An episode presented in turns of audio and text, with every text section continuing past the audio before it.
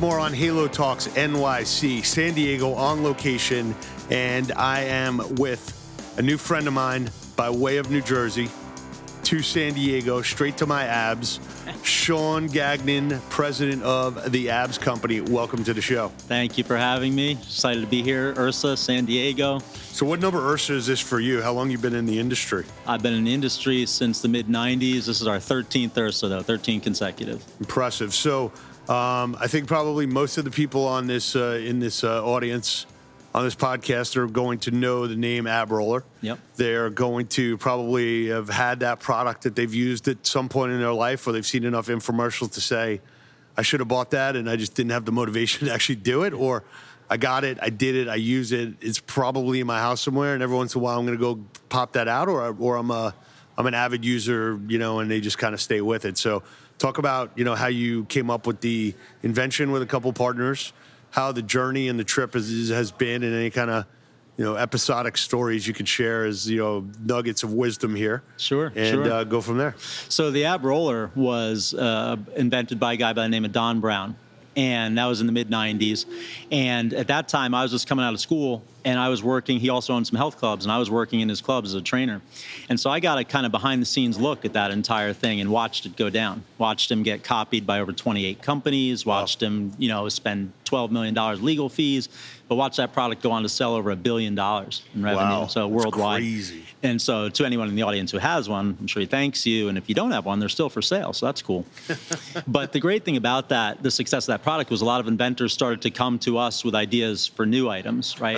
because you, you became like a channel you're like a tastemaker. He, and, and you know, really Don right? was because yeah. he was the guy who had this idea and actually monetized it, right? Sure. Everybody has an idea, but they, they don't know what to do with them, right? Sure. Or they don't have the guts or I mean, any number of things, right? Yeah, sure. So the next product that came to us was an idea for an ab product that worked from the bottom up. Everything at the time was a crunch, right? You would bring your, your shoulders toward your knees as opposed to vice versa. Yeah, I've done, yeah, I've done a couple. Yeah, and there you go. so the, this idea, this guy came to us and he said, "Hey, if, if there was an ab product that worked from the bottom up, that would be unique and revolutionary, yeah. right?" So when he first brought it to us, it was a straight track. So you'd pull your knees up a straight track, and I looked at it, I'm like, "Oh, it's kind of cool, but it seems to have been done as well." You know, there's a very right. famous product called Total Gym out there, still the yeah, number sure. one infomercial product of all Chuck time. Norris, man, that guy man. never ages. He like, does He's not. like 105 selling like, and still would whoop our tails. yeah, probably.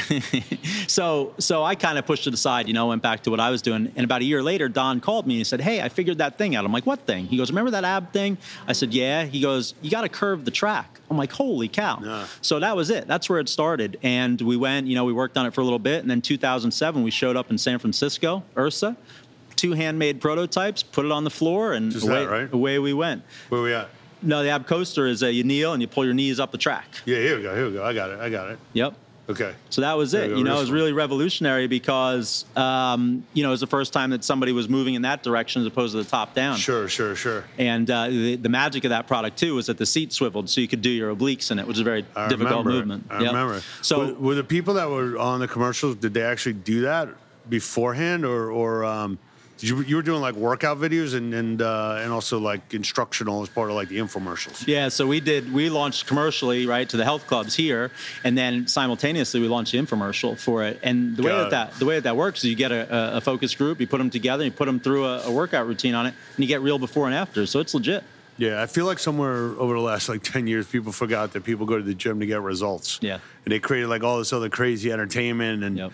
th- that's why people go here. They're not going here because you know they just like the music and they're trying to get a tootsie roll. you Yeah, know? yeah. Look, they go they go for what we say the perceived results, right? They they know that I need to be doing that. Yeah, I need to like be getting sell, healthier. sell me hope and uh, and and uh, and opportunity. And Yeah. The Yeah, look, the, is up the, to you, the right? abs infomercial business was about selling that dream. You know, Sure, we sure. gave you everything you needed: cardio plan, meal plan, a piece of exercise equipment. Now it's on you. So you first before we actually go into like the details of, of the company and, and how it's evolved, educate people on back. You know, go back you know 13, 14 years ago and say like, okay, what's the minimum purchase that that either Don or or you or your investors had to make in order to say, look, even for me to like get a shot at creating a big company here, I got to go put down like a million bucks or two million bucks worth of inventory just because that, that game has not changed. Like those, uh, you know, Asian suppliers or, or any supplier for that matter Yep. is not taking equity risk Right. on your sales. Yep. They, they're like, look, I make a product for you, I get paid. Like I'm Yeah. not, I don't care when you get paid. That's not my problem. Right, that's right. So like when you maybe you know currently and then also in this original product, you know, how did you kind of boot? How did the company bootstrap their way through, or did you get a commercial, you know, never, loan? Never, I mean, never had an how did it play? investor. Never, never did that. Never took on outside funds. The the beauty of it, what we learned through the whole infomercial process, was the value of the test. Right. So when we came to that first IHRSA 2007, we had two handmade prototypes. That's it. We had no inventory. Didn't Yeah. matter. Right. Because if nobody cared, who cares?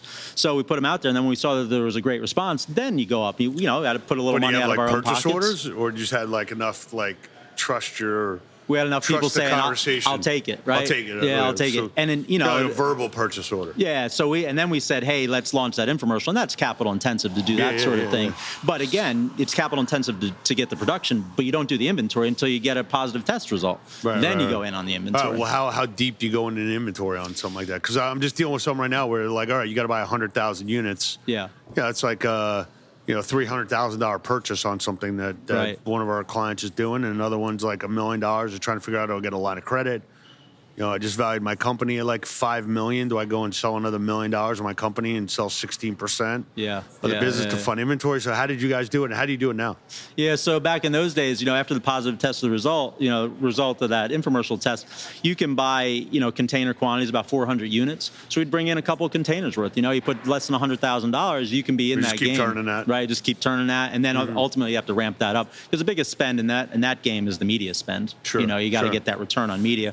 But there's, you know, there's media finance and there's all sorts of other aspects for that What too. were you doing? Um, were you, were you um, on, the media side? Like some people say, you know, um, if I'm doing something on cable or I'm doing something on direct response, like basically I have an open budget. Right. So as long as you're turning this at this, you know, at, at 3x or 4x, you know, Yeah. I want my advertising cost to be, you know, $20, you know, whatever the right number is per Yeah. unit. Yep. So how did, how did what, what part were you involved with? And Yeah, so- what, what so have you in- become an expert in besides everything that you know related to your business as every entrepreneur? in the in the infomercial side, you know, we always looked at if you got that one to one. If I return my money on my advertising, it's free, right? It's free advertising to get that. The whole the whole goal of the the infomercial game is to drive the products into retail, right? Because for every one sold on infomercial, you can sell up to ten at Is retail. that like as seen on TV, like that kind of yeah, like, Walmart, Sears, Target. You know that game has definitely changed now, but still the majority of the people want to touch and feel things, right? Okay. They're not just going to buy it off the TV. Well, I mean, what percentage of your current business is going through direct from the internet versus actually going into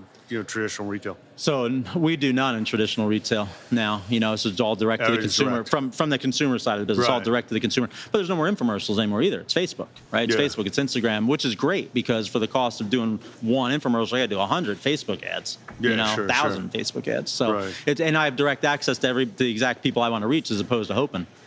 Do you feel like, um, you know, just as an aside on on the media, when you when you developed an infomercial, you develop a commercial, like the amount of, um, you know, fine tuning and you know, you're like level of perfection. Yeah. versus saying like, hey, look, we're gonna kind of riff like a three minute, you know, video. It's gonna live on the web Mm-hmm. for like a couple days, maybe a couple hours, maybe a couple weeks, whatever it is.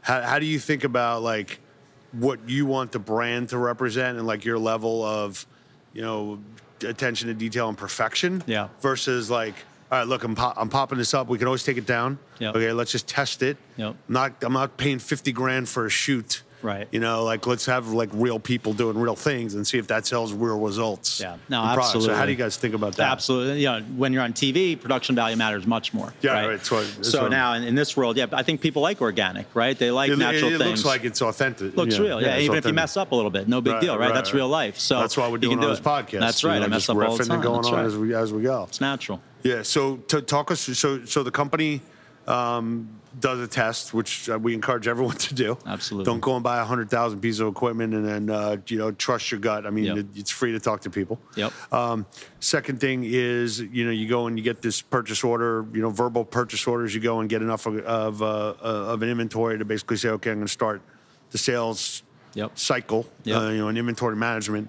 And then what happened after that, and how you know when the name changed, and, and how you took over the business, and so Yeah. on and so forth. Yeah, so so in 07, right, we, we launched that Ab Coaster, and then for the next two years, that was the product, right? 07, 08, 09, Ab Coaster was it, and it really started to gain some traction. We started to build a Rolodex of great companies in this industry that, you know, a beginning company with only one product would be tough to handle, but it spoke to the innovation, right? Sure. So the great thing was then we started to, we realized that there was a need for ab-centric products in the clubs Right. because it was the one area of the club that was more of what I would call flea market approach. You, if you looked at a line of cardio treadmills, you didn't have four different manufacturers of treadmill in one line. You generally Right. picked one, you went with it. But in the ab area, that didn't exist. So we said, hey, what if we could create that and say we'll give you three, four, five, six different ab products and put them in because it's a hot area of the club.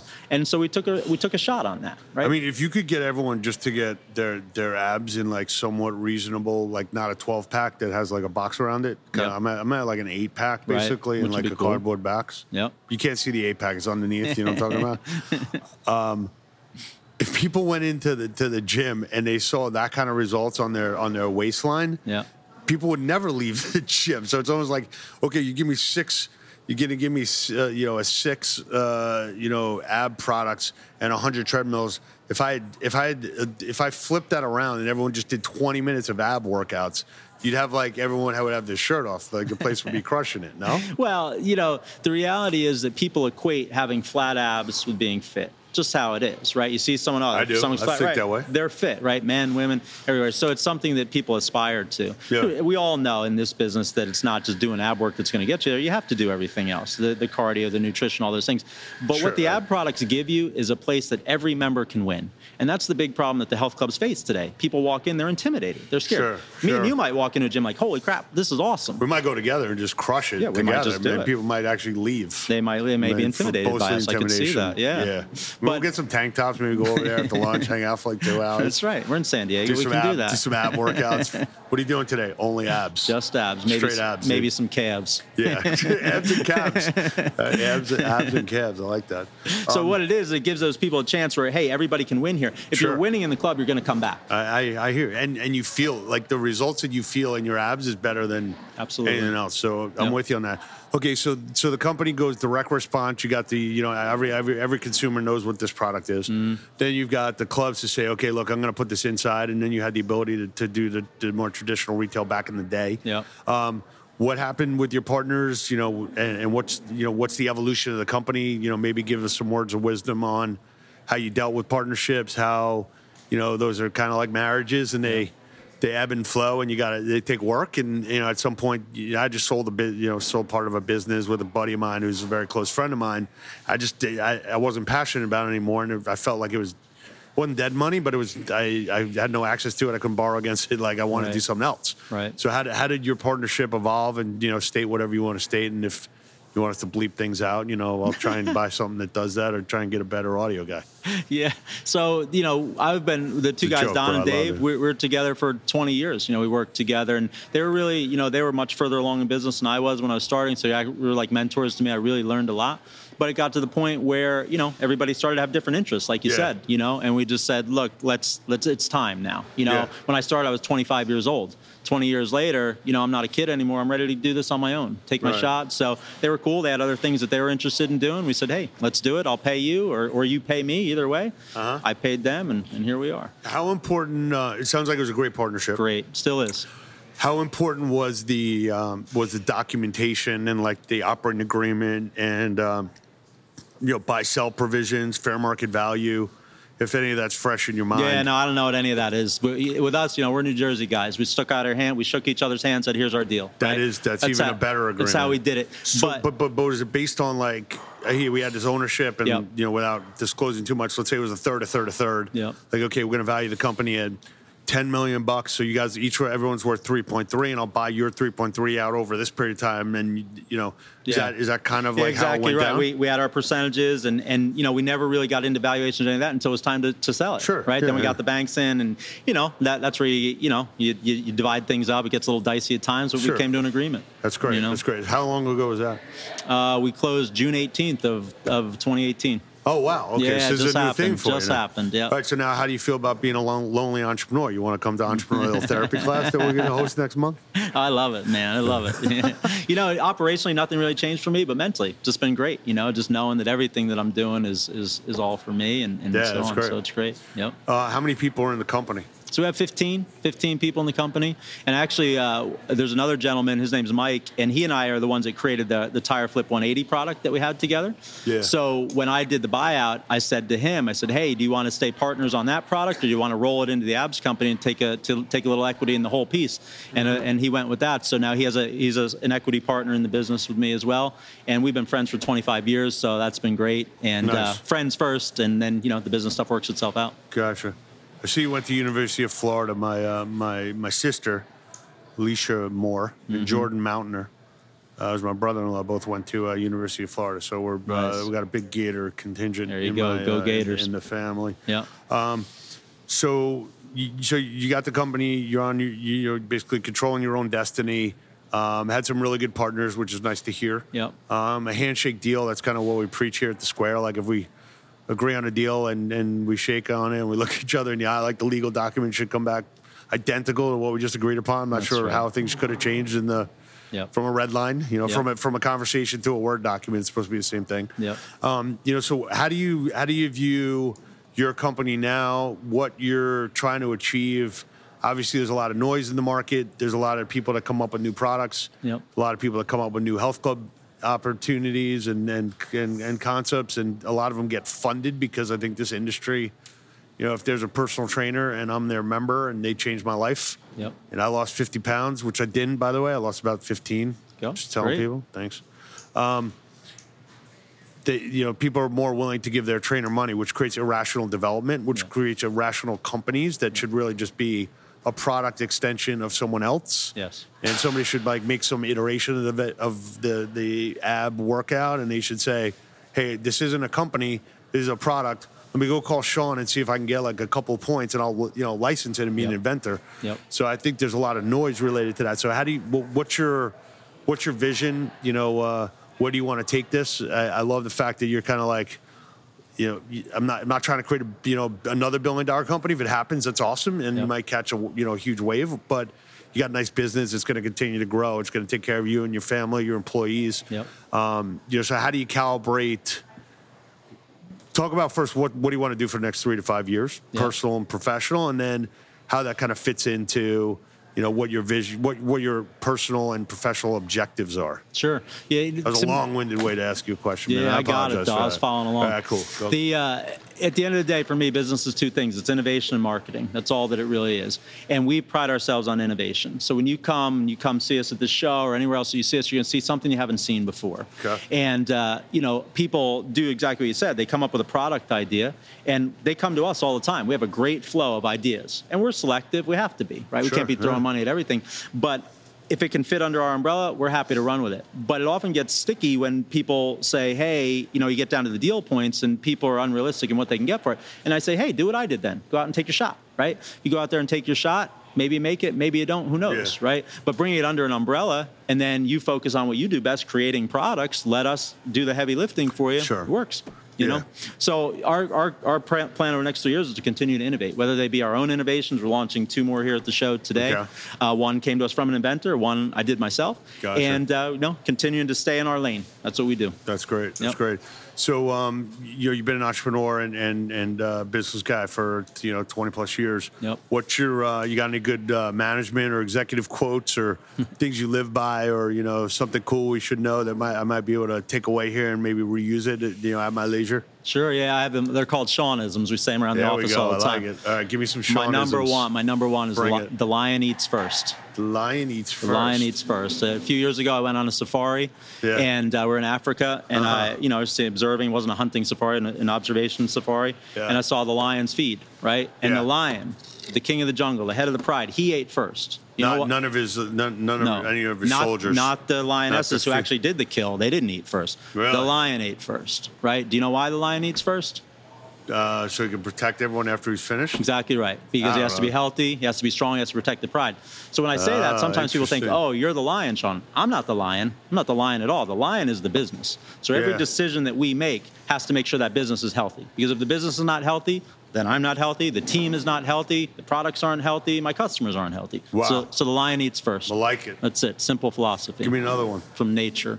Uh, SDS. Don't do the SDS. It's the same dumb stuff. Or from New Jersey, you know what that is. We use a different word over there because that's what I Dumb see all shit. the time. What daily? So don't do the same dumb shit, right? People come to do events the like same this. Dumb shit. They get motivated. DDSDS. What? DDSDS. Don't do the same. don't same. do the same dumb. See, that's complicated. Mine's that. Don't do the. Yeah, don't do the same Well, I got to make shit. it seem like it's mine. I, don't got it. to You can have that everything. one. I That's want to do the first one. Line Liney's first. I'm gonna be like, yeah, my buddy Gang, and talk about that. we'll get T-shirts. I mean, nice. that's Yeah, fine as long why as they're not? big and bold. All right. So the same dumb shit like is it. people get motivated for a minute and then they go back to their desk and within two days they're doing the same dumb shit again, right? And then they're wondering why they didn't get a result. Right, right, so right. you learn something new, you got to go with it. If something's working, stick with it. If it's not working, you got to change it up, Yeah. right? It's that simple, right? Some people simple. say, I mean, I, and, and there was a software company I was involved with, Mm-hmm. and um, we are getting all this data back about like, hey, look, people really want to get leads from the internet. They don't want to get fitness nutrition programs. This is like 18 years ago. Yeah. Instead of saying this is what the market's telling us,